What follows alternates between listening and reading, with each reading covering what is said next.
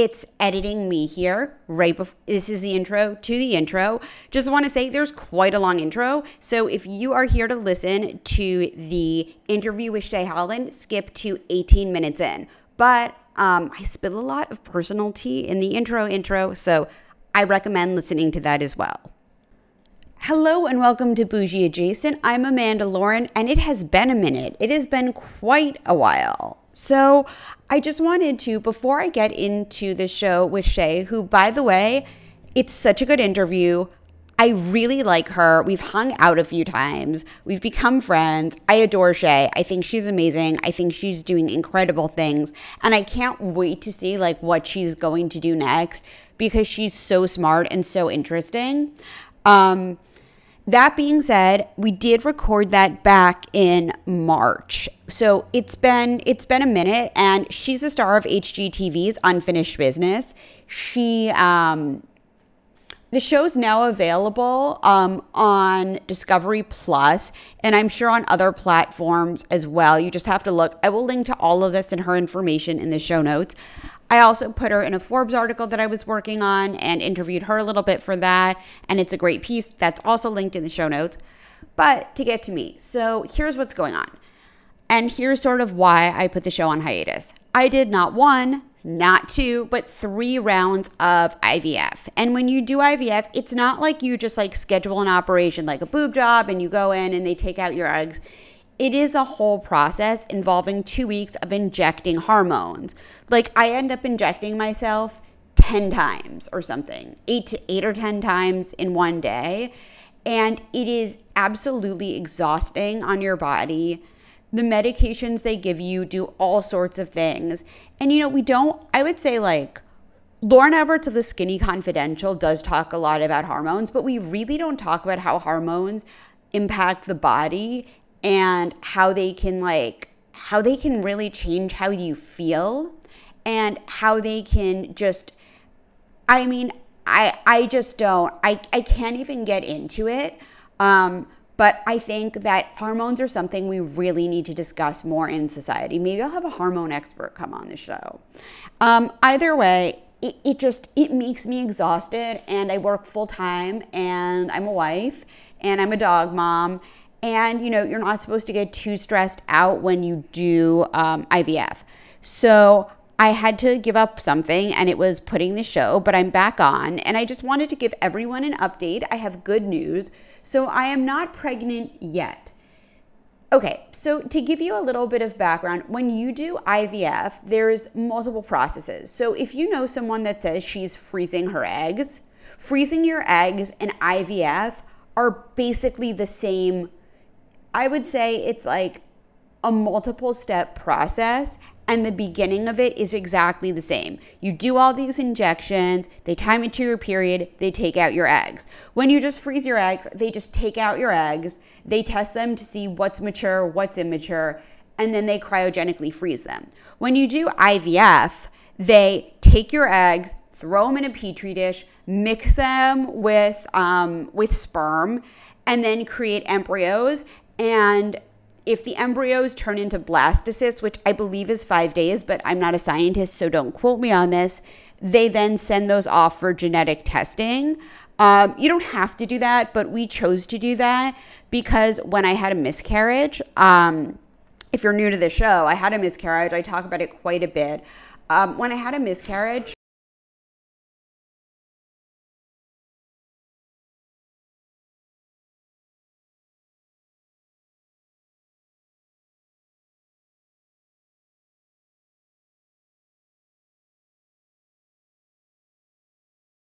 two rounds, I didn't have a lot of eggs. I had 12 the first time. I can't remember how many were mature. The second time I only had 9, and none of the blastocysts, only one made it to blastocyst each time, and they were not viable, I found out. So that was really hard. So I decided to do it a third time, and I went balls to the wall doing all of this natural stuff. I will share what I did. Now, I'm not a doctor. This is not medical advice, but I do want to share what I did if you're an aspiring mom and you want to know. You can also feel free to DM me if you want to talk about this. But what I did was all of this was very fringe. So I took DHEA pills, which it's a banned substance if you're an Olympian. I'll be honest with you, I did not do much research into that, but a friend of mine who had been in a similar situation told me to try it, so I did. I took DHEA. I took CoQ10 pills, which I had done before. And I don't really think they did anything, but I also did injections of CoQ10, or some people call it ubiquinol. It's the same thing. And I got those done. I think I got 3 injections of that and 3 injections of vitamin D before my egg retrieval. I also did an NAD IV, which is something I actually feel like I should, again, I'm getting ideas. I feel like I should do an episode on NAD, but it basically restarts your body, kind of. Again, I'm not a doctor, but it's a very, I will say, it's a very expensive treatment. It can cost even like $1,000 for 1 IV. I found a place to do it for a little bit less. And I know it's not something that is available everywhere. I will say, if you don't live in a place that has like, where you can just like pop into a med spa or a functional medicine like store, office, practice, and get an IV, you can order injections over the internet, which I looked into, but I just decided to go and get an IV. So, or you can take True Niogen, is NAD in a pill form, which is totally doable. They ship everywhere. True Niogen is not a sponsor of this podcast. And by the way, I know none of this has anything to do with design or decorating or HGTV, but a lot of people have been asking me what is going on. So I decided to share it this way. Anyway, so we ended up getting, I did all of this crazy stuff. We ended up with 18 eggs, 16 of which were mature. But something kind of difficult happened. My husband got sick. Won't say what it is, but I'll let you guess. Like the day before. And we thought he was fine, but he wasn't. And the doctor says he has to wait to do his part for a few weeks. So they froze the eggs. Everything is fine. But my doctor, Dr. Gadir, who was on a previous episode, would like me to do, he would like me to do 1 more egg freezing cycle. And then, because I had such incredible results, and by the way, just want to say this, obviously you can't, I'm not a science experiment. I can't say that doing all those natural things caused me to have more eggs, but I would advise, if you are freezing your eggs or if you are having trouble conceiving, it definitely can't hurt to do those things. And you know, the numbers, for me at least, the numbers spoke for themselves. So we might do a 4th egg freezing cycle and then put the sperm and the egg all together, and the eggs all together in 1 shot. We're still deciding what to do. My husband and I are going to talk about it tomorrow.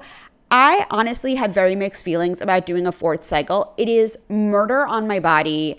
It has... like, none of my clothing fits right. I feel absolutely disgusting all the time after doing this 3 times. And that shouldn't discourage anyone from doing IVF. It's just the reality that, like, it really ruins your body. You also can't work out much when you are doing an IVF cycle. And I'm used to, like, working out really intensely 5 days a week.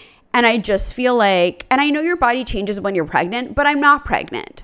And I just feel gross right now. But I will go, so in the middle of all this, it is the summer. We are going to go to the Hamptons for a short summer. We're going to go away for 6 weeks. Last year, we went away for 10 weeks. The year before, we went away for 8 weeks. But we're going to do a shorter summer and come back and then decide, I may or may not do a fourth cycle. I don't know. It's just not something, it's weird. There's a part of me that's like, I've done this 3 times. If it's not meant to be, like after 3 times, I don't want to push it. And I believe that everything has divine timing. And even though I feel like my time should have come a while ago, I think God kind of had other plans. I just don't know what they are. And it's extremely frustrating and disheartening, especially after losing a child. And that's really what it is. So we're just deciding what to do. But either way, the good news is I have 16 mature eggs. He has a lot to work with. And listen, like if everything goes well, and I don't want to say, like, I don't even want to say it, but I kind of don't even care at this point. Like, hopefully I should be pregnant by September, October. And if it's not meant for me to have a child this way or to have a child at all, then that's just not going to happen. And my life will go on. And I think you can have a meaningful life without having a child. And a lot of people have asked me, why don't I adopt? And the answer is, I'd love to adopt. We looked into adopting a child from Ukraine. It is so difficult to adopt. They make it totally, I mean, I've never seen anything like this in my life. They really make it so difficult, which is why I think more people don't adopt.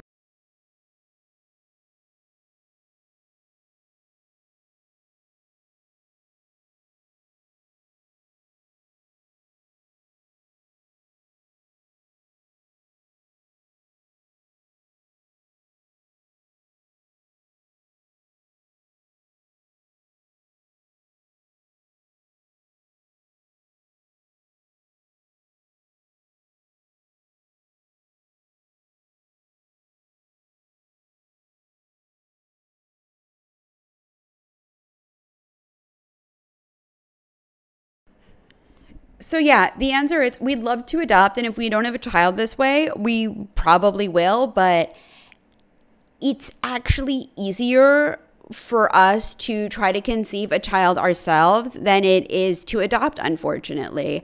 I really wish they made it easier because there are so many kids in foster homes or, in foster homes or God knows where. But they just... for whatever reason, they make it incredibly, incredibly difficult. I know it's easier to do foster to adopt, which is also something that we looked into. But unfortunately, the goal of the foster program, at least in the state of California where we live, is to reunite parents and their children, which is really counterproductive to adopting. And I think that personally, you would never say that to someone, even if these children come from homes where the parents are on drugs or they're abused or God knows what, remember, the goal is to ultimately reunite them. And you would never say something like that to a victim of domestic violence, to a female, adult victim of domestic violence. Like, oh, the ultimate goal is to reunite you with your horrible, evil partner. So that's just something to think about.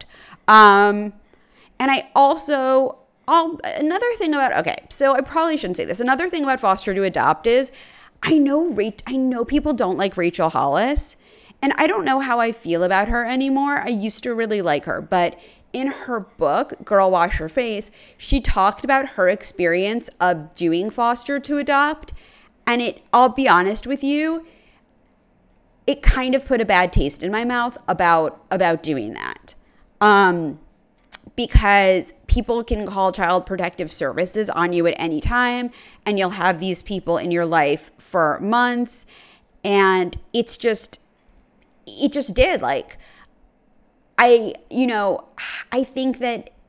it's her truth, and it is the truth, and I think learning that just made me think differently about the whole thing. So I know this is kind of a downer. I've been going on for 15 minutes here, but yeah, that being said, if you know someone who wants to place a child with a super nice, fun couple that lives in California and spends the summer in the Hamptons, you know, send them my way. But I do think we will end up having a child. And yeah, that's what's going on with that. So hopefully I'll have another update as to what we're going to do before the next show, but it kind of just looks like we're putting everything on hold. We're leaving right before we're going to go away in late June, and we'll be back in mid-August. So that's, you know, we're going to resume it then. I just genuinely feel like my body needs a break. I'd also like to try naturally a little bit, because that way I don't have to have another surgery or multiple, you know, and like another procedure to do the egg transfer and all of that, because I think that that is really a high anxiety time for a lot of people, is when your egg is transferred, because you can lose the baby. So I just think that, I'm sorry, when the embryo is transferred.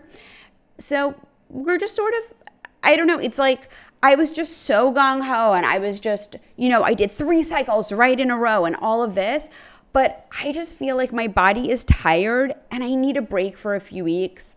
I also don't like LA in the summer. I really like to go away. And because of this, I haven't really, it's so funny because as a writer, I get offered all these press trips and I haven't been able to do them because of doing IVF. I just haven't been able to get away at all, and I feel like I really need a change of scenery. We're also in the middle of a big redecorating project in our apartment in the middle of all of this, which is probably not wise considering shipping times, but here we are. So hopefully everything will come in before we leave. If not, I don't know what I'm going to do, but I'm sure we will be able to figure out something with our house sitter. Anyway, that's it. That's what's been going on with me. I'm back to posting once a week. I have a really good episode next week. I don't want to spoil it, but I'm super excited. And then I'm probably going to do some solo episodes as well. I think I'm going to record with Francesca Grace from HGTV. She's super nice. I met her actually the same week that I think I actually went to a party at her house the same night I recorded with Shay, or maybe it was like the day afterwards. I can't remember. But she has a super interesting story. I really, really like her. She's so talented. Her aesthetic is just, oh, she's like cottagecore to the max. She also designed Kyle Richards' house from Real Housewives. So I'm probably going to have her on the show. Excited for that. Have a really good episode next week. We'll probably do some fun solo shows with good tips in the Hamptons. And that's it. That's it for now. That's what's going on with me. As always, you can follow me at It's Amanda Lauren on HGTV. I wish. Manifesting on IG, on the gram, at It's Amanda Lauren, and at Amanda Lauren on Twitter. All the links are in the show notes. And here we go. Here's my interview with Shay Holland. Hello and welcome to Bougie Adjacent. I'm Amanda Lauren. Today I am with a very talented host and HGTV star, Shay Holland. I'm so excited to have you on. I feel like we have a lot to talk about. How are you doing today? I'm doing fantastic. It's so fun to be here with you today, Amanda. I've been looking forward to this.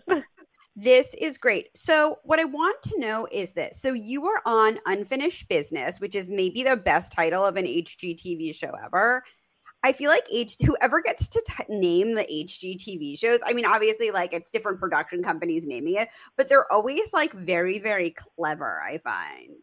Aren't they? I so wish they could brand me, because I have been trying to come up with like a classy name forever and just can't. But yeah, whoever is naming the shows is definitely genius. So how did you get into, okay, so I just want to know about your background, because I know that you were a host before you got this and you were an interior designer. So tell me about yourself. Well, let's see. I don't even know where to start. I'll start with the design end of stuff because that's what I'm doing now, obviously, with the HGTV show.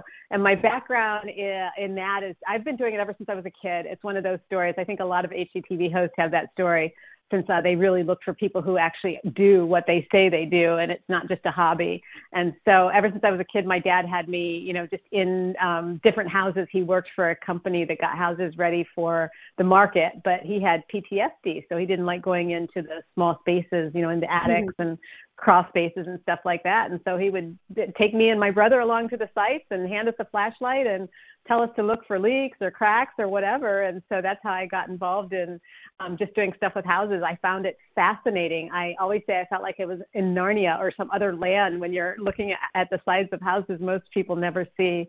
So it's been a lifelong passion ever since then. And all roads finally led to HGTV. That's so exciting. It's so funny that you say that, because when I started writing about interior design, people were like, what? I'm like, I've always been obsessed with interior design, like my whole life. I just haven't really talked about it. Or like, I guess made it my brand publicly, but it's always been something I was really into. So how did the HGTV opportunity come up? Because I have to tell you, I sort of know, because I was having a virtual coffee with Barbara Barna Abel. And I'm like, okay, you have to tell me, how did Shay get her show?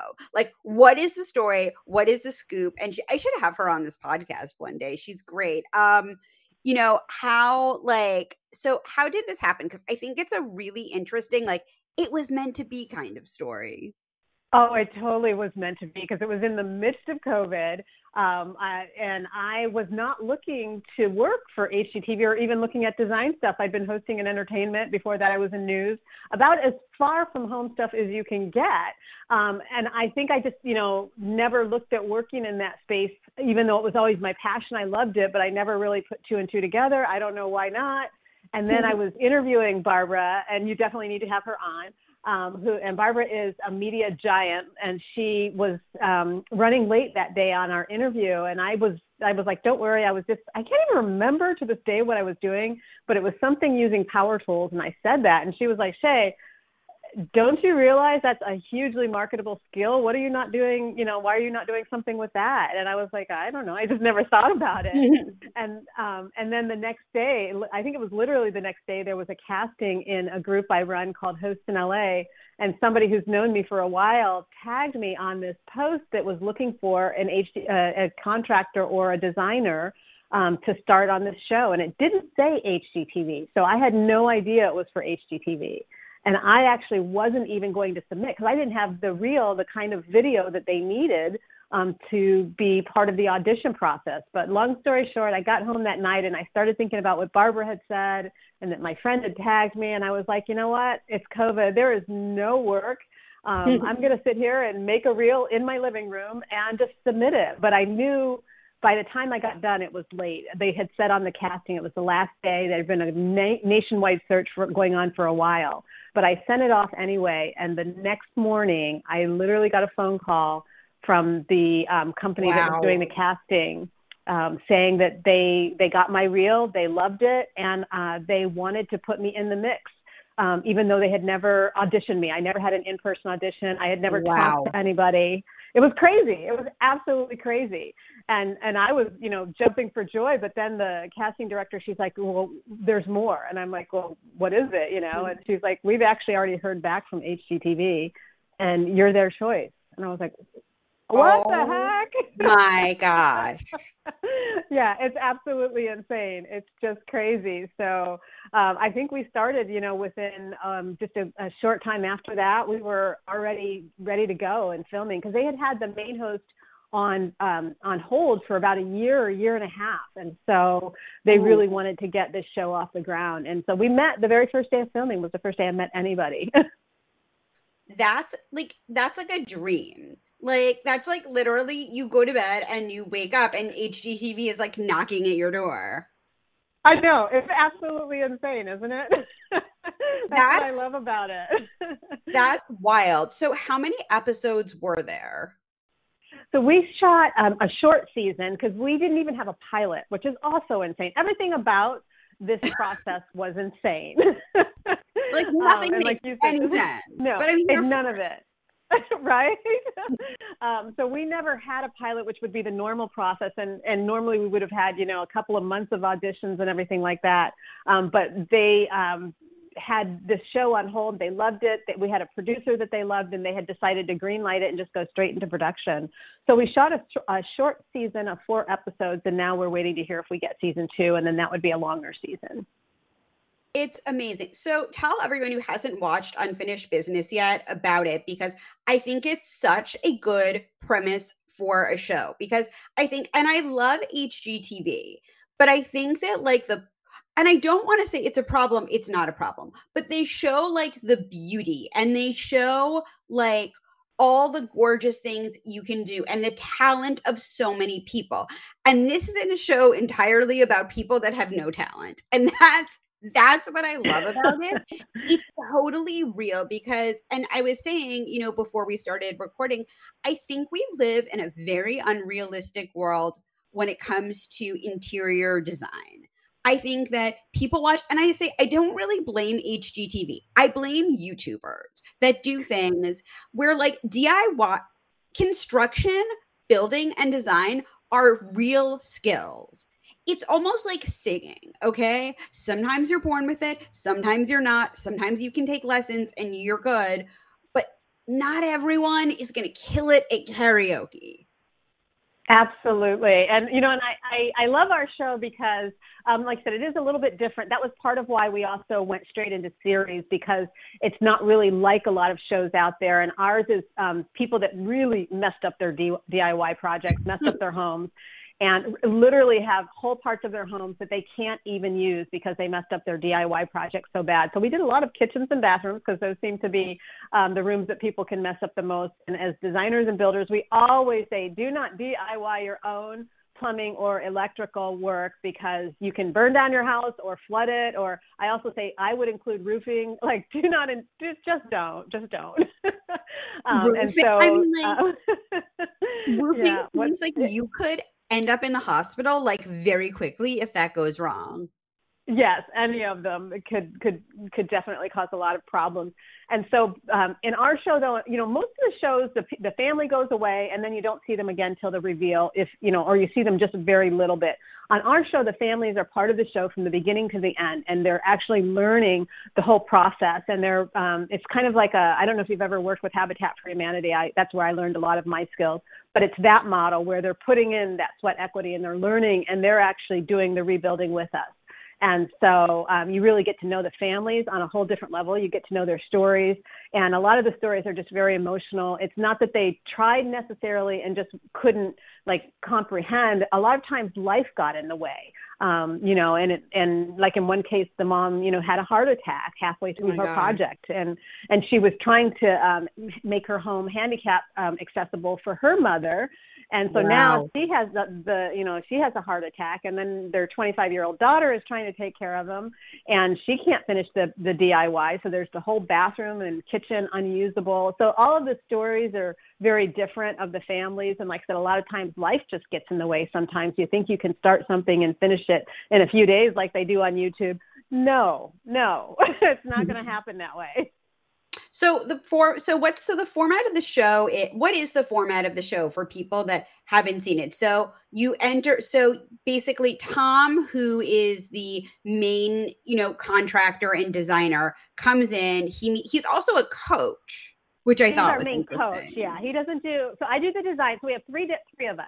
So Tom is our coach, and he's the main host, and he works with the family side by side, but also coaches them through the issues that led to the unfinished project so that they don't run into this problem again. And then there's Greg, who is our contractor, and he works on helping them with the actual building, the hands-on, the demo, and everything else. And then I'm the designer, and so my job was to sit down with the families and find out what would be their dream for that space, and try to help them execute that. And that's what you see on the reveals, is the coming together of the three of us on the show. I also want to say, so I saw the first 2 episodes, and I want to say the editing was really understatedly brilliant, because when you came in, I am kind of giving something away, but I'm sure when people listen, they'll. So these people destroyed in the first episode, they destroyed their bathroom and they destroyed their kitchen. And the kitchen has like no ceiling, and there it has like what looked, you said it was cream. It looked white. Like on my screen, but like this like subway tile backsplash, and you guys are talking about the backsplash, and the whole time like there's literally a hole in the ceiling. You guys, there's a hole in the ceiling. Why does it matter? Like, the backsplash is totally functional. Like I'm like, don't even replace the backs. Can you look above you and see what's wrong? And I just thought it was so, and like whoever edited that, I mean, it was just, I mean, it's not supposed to be funny, but like I'm like, and I'm just, and this just sort of makes a statement about DIY and people, which is, I think people miss the forest for the trees. Like the backsplash doesn't matter if you have no ceiling. Right. Yeah, no, the backsplash was cream. I will say that. But that is a funny one. That was Sheena and Tony, and they were just an amazing couple to work with. But yes, he had tried some plumbing and electrical, and he has an electrical background, but just got in over his head when he tried to put some lighting in the kitchen and could not get the ceiling level. I think he did it about 3 times and then kind of gave up. So they hadn't cooked a meal at home together. I want to say it was like a year. And his wife, you know, for kids, you know, I think they have 4 or 5 kids. I can't remember off the top of my head. They'd been eating. Yes, it's a big family. So they'd been eating out almost every meal or ordering in. And finally, I think the wife was like, that's it. I you know, you want to sit down for a family meal and cook and have breakfast together or whatever. So, yeah, all of the families. So that's where Tom comes in, because it does create issues when you have an unfinished project sometimes. And you've really impacted the lives of your family.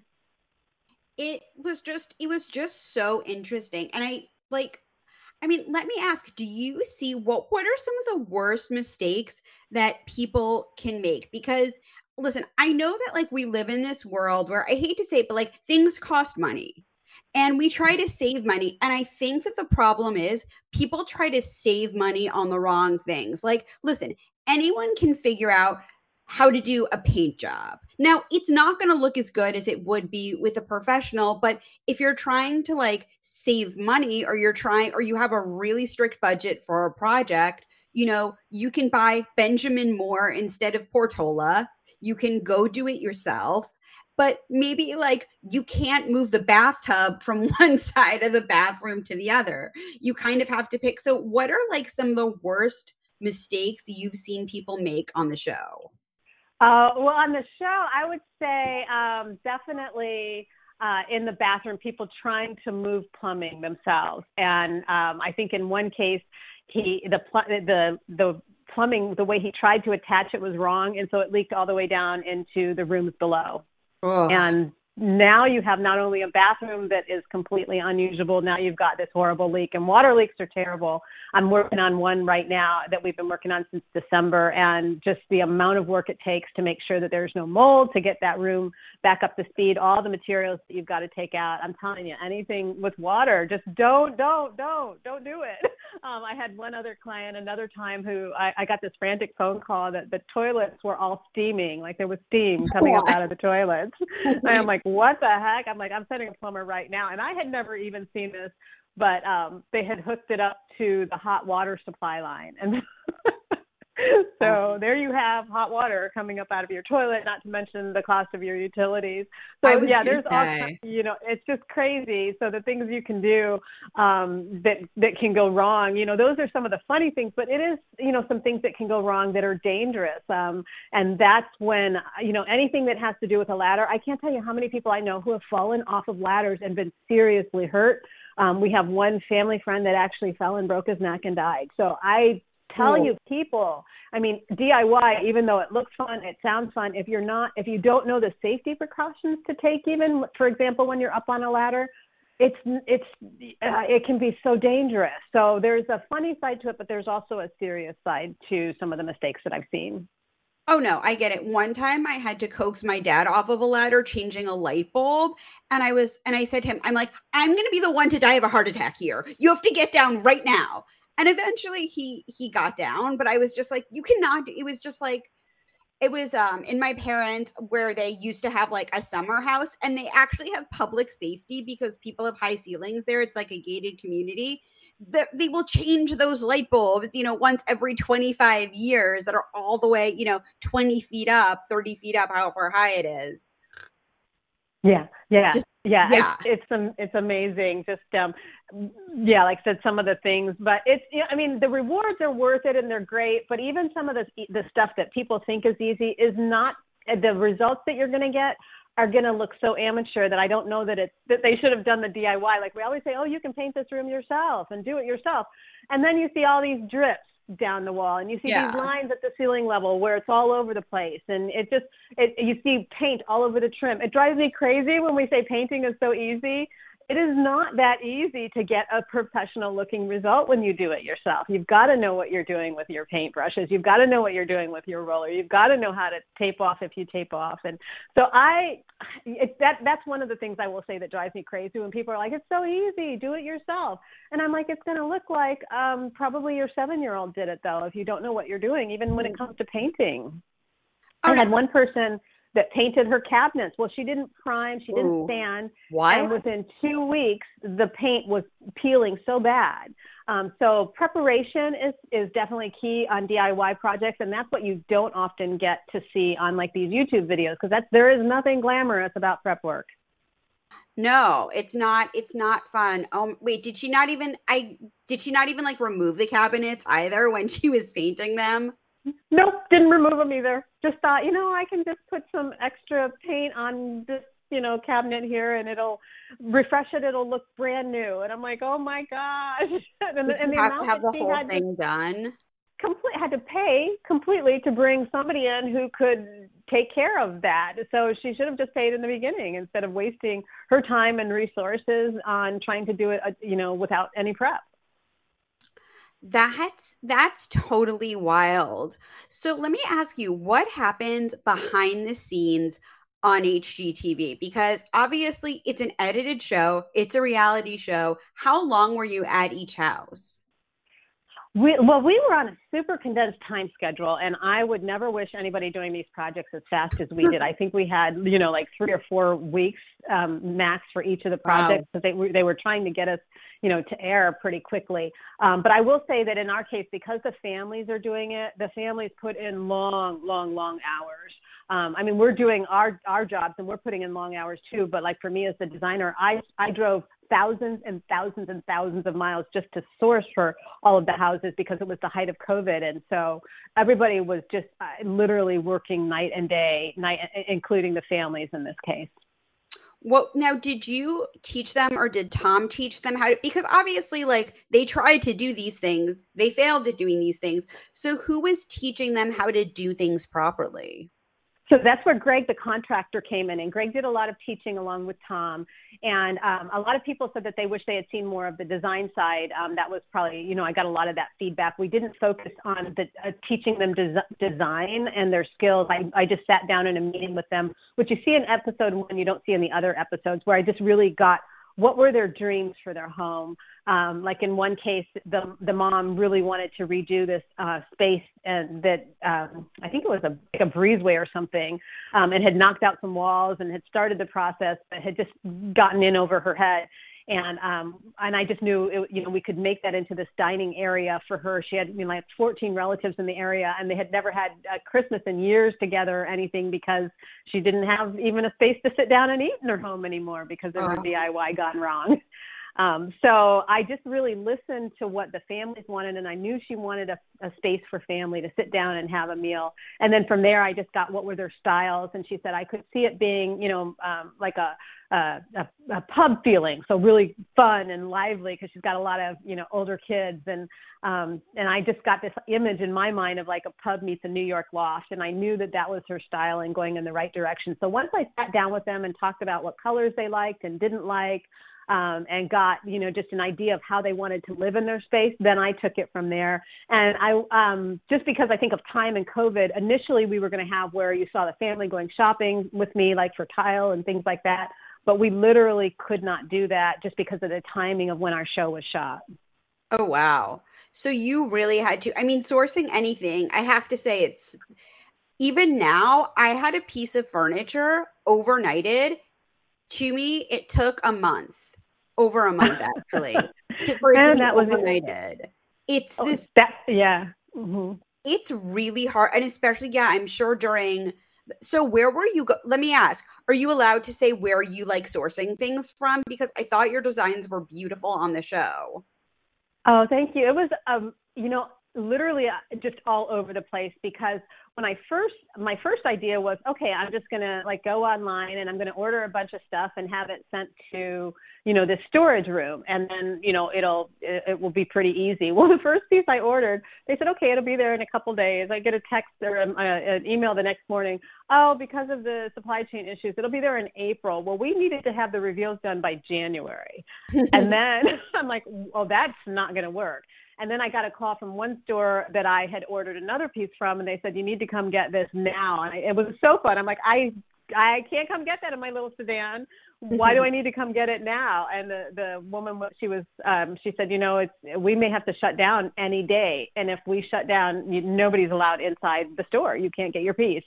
And so it was just, yeah. So what we ended up having to do was to get a huge storage space. And then literally I had this van that the HGTV rented for me, and I had some of the PAs, production assistants, who would drive this huge truck. And we drove everywhere from Chino, Covina, Ventura. These are all places here, like far away in California. You don't want to be driving that much, but there was just no choice. Anytime I found something that was in stock, I would just, you know, call the store. I was looking online and I'd say, I'll be there by 9 p.m. If you're open till 9 p.m., or whatever time you open tomorrow, we'll be there. We'll pick it up. So I couldn't take any more chances because, you know, just, it was so hard to get stuff. That was a nightmare. It's still pretty hard. It's so funny. There was an influencer who contacted me who I'm not going to say who it is, but it's someone who I'm going to put on Forbes, and I've put her on Forbes before. And she's so funny because she has like really, really great taste. And I'm always like commenting on it. And she's like, well, this room is going to be done, I think, in about a month because I just have a desk and some custom drapes. I'm like, girl, I don't want to be negative and I don't want to disappoint you, but supply chain issues, or it might be a little bit more than a month. So we'll see how it is. But it's just, it's been really hard for everyone. And a lot of people, it's like, have like settled for stuff because it's just like, well, I don't want to wait 8 months for a chair. Yeah. I think you have to really, once you know your design style, and I think, you know, even before the DIY, a lot of people have already gone wrong because they don't know their design style. They don't know what story they're trying to tell with their design. And so you're getting this mishmash of things that aren't going to flow. So I would say even back it up before you start a DIY and have a really clear plan of what you want your house to feel like. That's actually where I start. I don't start with what I want it to look like. I start with what I want it to feel like. And then it allows me the flexibility if I have to make a change, which a lot of times you're going to have to make changes. I came to hate the word back order. Mm-hmm. That to me was the word that was like nails on a chalkboard, you know, with stuff being back ordered. But because I had clear plans, I can be flexible enough to make adjustments then. A lot of times it was on the fly. I think there was one part, I wish they had shown this scene in episode 1, but I can't remember if they did or not. I'll have to watch it, where we literally had to make a change in some tile, and we had 30 minutes to go find a new tile. But as long as we stayed within our plan, we could do that. So I'm planning is so key. Just thinking about that. Like, I took 30 minutes to find new tiles, like driving to like Home Depot or Lowe's. It's like, what are we going to do?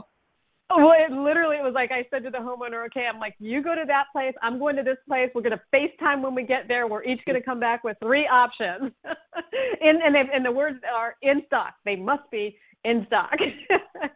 So, yeah, but that to me is part of, I don't know, I find that fun, I guess, because that's my news background. Like, working under deadline doesn't cause me huge amounts of anxiety because of my news background, which is constant deadlines. I actually tend to feel like that's when stuff gets done, and you just, because you have no choice. No, as a writer, I totally understand that too. Like, guess what? It's like, it's so funny. I got assigned some articles today from a website, from a big website. I don't want to say who it is. I haven't turned it in yet. And I was like so excited. And then I'm like, oh my gosh, I have so much going on. So I'm like, I'll get it done. I'll just find a way to get it done. And I think that like, I'm like, how am I don't know. I'll just do it. I'll get up early a few days. But it's deadlines, I think, are very good for people. So your approach to design is like how it should feel. What do you think? It's really interesting that you say that, because I think that like I see, especially on Facebook, I'm in a lot of Facebook groups, and people, you know, with so many people moving now, I always see, I just bought a new house. This is a photo of it. What should I do? And I'm like, you should hire a designer.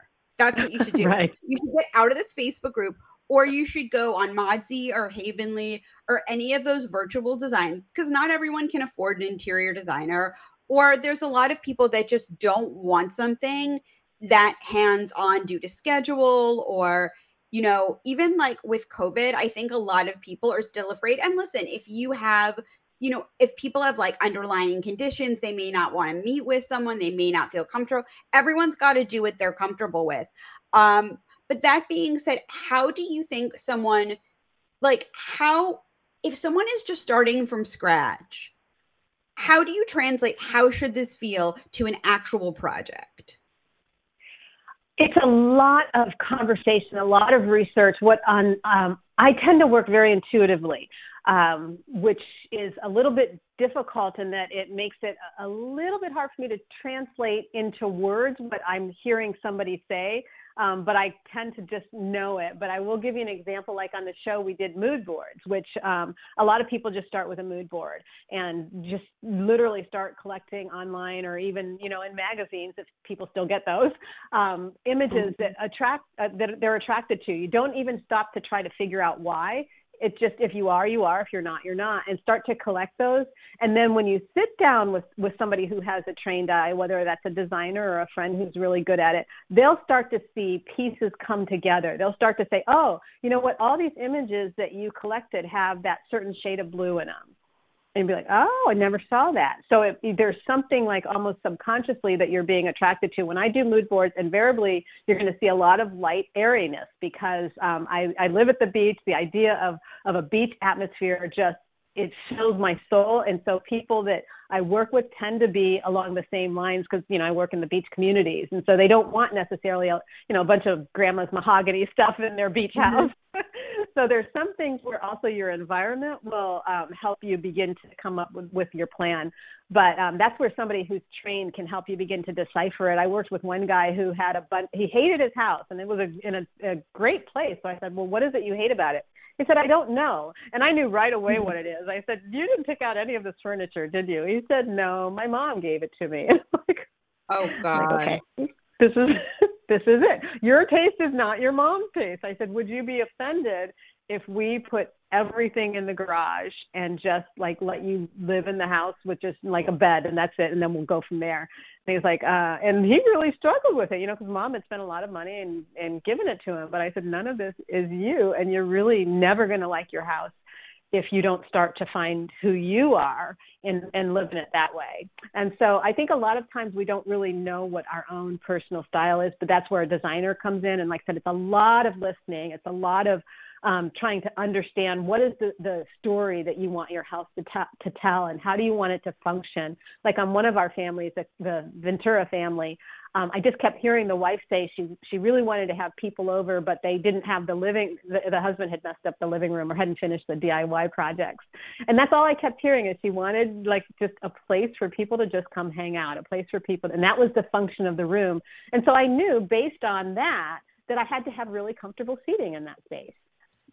So that's how you. So much sense, because I feel like a lot of times people either have a super grand vision, or they have no idea what they want, and they're like, I like farmhouse, or I like modern. And modern could mean 18 things. Or I like mid-century modern. And then you show them things with angled legs, and they're like, I don't like angled legs. You know? It's definitely true. What do you think all these people who started DIYs and couldn't complete them had in common? Oh, that's a great question. What did they have in common? I think overestimating their skills. And people think, oh, well, I see them knocking out. Everybody seems to be able to pick up a sledgehammer on HGTV. Now, this I will blame HGTV because everybody is picking up a sledgehammer on Demo Day. Demo Day is a big deal, and everybody from Chip and Joanna to whoever is picking up a sledgehammer. But if you knock out the wrong walls, you know, if they're load-bearing or if you hit a stud in that wall, you know, you might end up in the hospital. So, definitely it was overestimating their skills when it came to, you know, plumbing was the big one, overestimating their skills, their electrical, and then also trying to change the configuration of rooms. So I think you know, people just don't understand that there's a lot that you need to know about what's behind a wall before you take a sledgehammer to it. Do people not really know that? Like, I feel like it's so, I mean, maybe just because I'm in this world that it's so obvious to me. Yeah. Yeah. You know, everyone else. It's not. In fact, at least two of our families had tried to take out walls. And granted, they could take them out, but putting them back up in the place that they want them now that's a whole nother thing. So it's I think overestimating skills, and then also, like I said, in a lot of cases life threw them a curve. And like in the Ventura case that you were talking about, I think, or Palmdale was our first episode. Yeah. They had a baby they were in the midst of some of the renovation, and the baby was born very, very ill. And so now all of their time needs to go to taking care of their baby, and they just never got around to the home stuff again. Life kind of ran away with them. So that's really more the stories you see on our show is, you know, families where for some reason life got a hold of them and they ran into trouble. In one case, the mom was scammed, and she was an older woman and had trusted somebody else to help her finish, and she got scammed out of $10,000 and then didn't have any more money to refinish the project. And so that's another piece of advice I would give people. Anytime you're doing a renovation, never pay by cash. Even if you're buying the supplies and materials, buy it with a credit card, because if something goes wrong, at least you have the protection of your credit card. I know several people that have been scammed by people saying, oh, I'll help you with your DIY. And so, yeah, you just have to be very careful too when you're asking for help doing a DIY. Do you think that there's anything that people can do themselves? Oh, yeah, there's definitely a lot that they can do. But again, I would say make sure you watch a variety. If you're going to just DIY and you've never done it before, make sure you watch a variety of different videos and different techniques. And I wouldn't necessarily do it from just maybe another homeowner. I would definitely watch videos by experts showing how to do stuff. I've learned so much myself just about, what was I looking up the other day? I can't even remember, but, I was looking at, even though I tell people not to do electrical, I feel like my skills are, maybe I would have gotten it over my head. I wanted to change out some outlets. And so I'm like, I'm going to watch, some videos on this and just make sure I'm doing it right. So I think it's, you know, depending on your own level of knowledge, have you watched somebody else do this before? Have you been around it before? You know, whereas most of the stuff I've been around, obviously, since I've been building houses, you know, starting back in my Habitat days. So I would say definitely make sure you watch the experts and not just the homeowners, and make sure that you watch something or read, you know, about the preparation for the project as well. And I like to make sure that I have everything. It's almost like cooking, lined up before I start the project. So I do a lot of research if I'm going to do a DIY, and make sure I have everything from beginning to end, so I'm not having to stop halfway through and realizing I don't have a specific tool or something that I might need. So again, I'm big on prep, and I think any good cook would also tell you prep is where it's at. So before we go, I have a question. How has your life changed since doing this show? You know, that's because I love design so much, I can't say it's changed so much. I really went into it with the idea that I didn't want my life to change much, whether we got a season 2 or not, that I was just going to keep doing what I'm doing, which is, you know, working with clients and building things and eventually, hopefully, building towards my own studio. That's, you know, so my dreams haven't changed at all. And so I'm still working towards them. I'd love to have my own space, my own furniture lines and things like that. So that's what I've been moving towards. And other than, you know, getting a chance to talk with, you know, people like you and some others, you know, in the media, I'm trying to keep it pretty much the same. I'm a, Midwestern girl, real low key, like I was just in Arizona for the weekend and we were out riding horses and I'm like, this is what it should be like, and so I don't want to lose that part of me that's just super down to earth. And so I'm trying my best to make sure it doesn't change me actually. It's so funny because I've interviewed a bunch of people and I once was at a dinner party with Leanne Ford. It was just totally sort of random that I ended up at this dinner party at this like very fancy house in Brentwood. It was sort of, and I feel like all the do you all know each other or all of you? Like I'll see some people comment on each other's Instagrams, but have you met the other HGTV host? Is there a secret clubhouse? Like how is that? If there's a secret clubhouse, I don't have my invitation yet. But you do tend to start meeting each other, especially I think here, I live in LA. And so I have met a lot of people on the behind the scenes side of things. Mm-hmm. But ultimately, I think everybody starts to gravitate because we all have a passion for the same thing, which is, making spaces into dreams. And so ultimately, mm-hmm. Yeah, I think it definitely becomes a smaller world than you think it is. It's the same in Hollywood, though. After you've been around for a little while, you start to see the same faces in different places. But for me, like I said, I don't want it to change anything about my life necessarily, other than I want my own furniture line and my own studio and a bigger truck next season.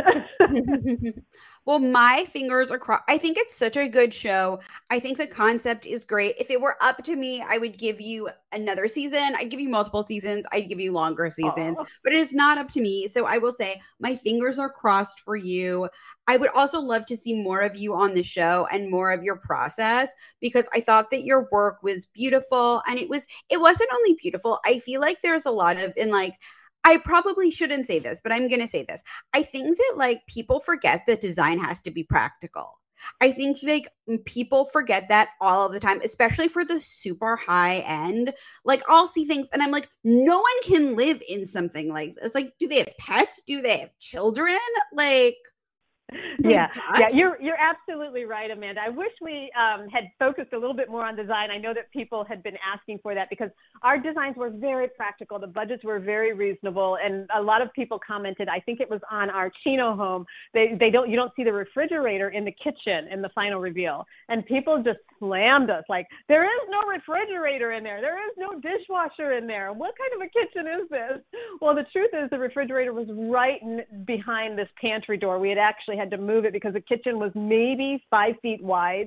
So the houses we were working with were so small that we had to be very practical and make some practical decisions on the design side. And people were just really confused, I think, in some cases about why did that look that way? Why is there no seating around that island? Well, again, we were dealing with spaces that were so narrow, we couldn't have seating around the island and have a dining table. There was no way to have those seats butt up against each other. And so we had to make some choices to just put cabinets, for example, on the island, which, gives extra storage, but no, there is no seating.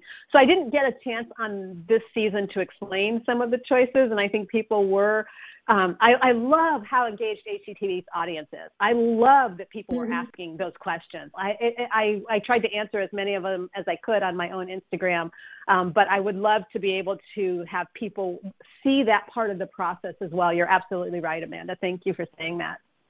Oh my gosh. So where can people find you? Other than HGTV, what are your social media handles and website?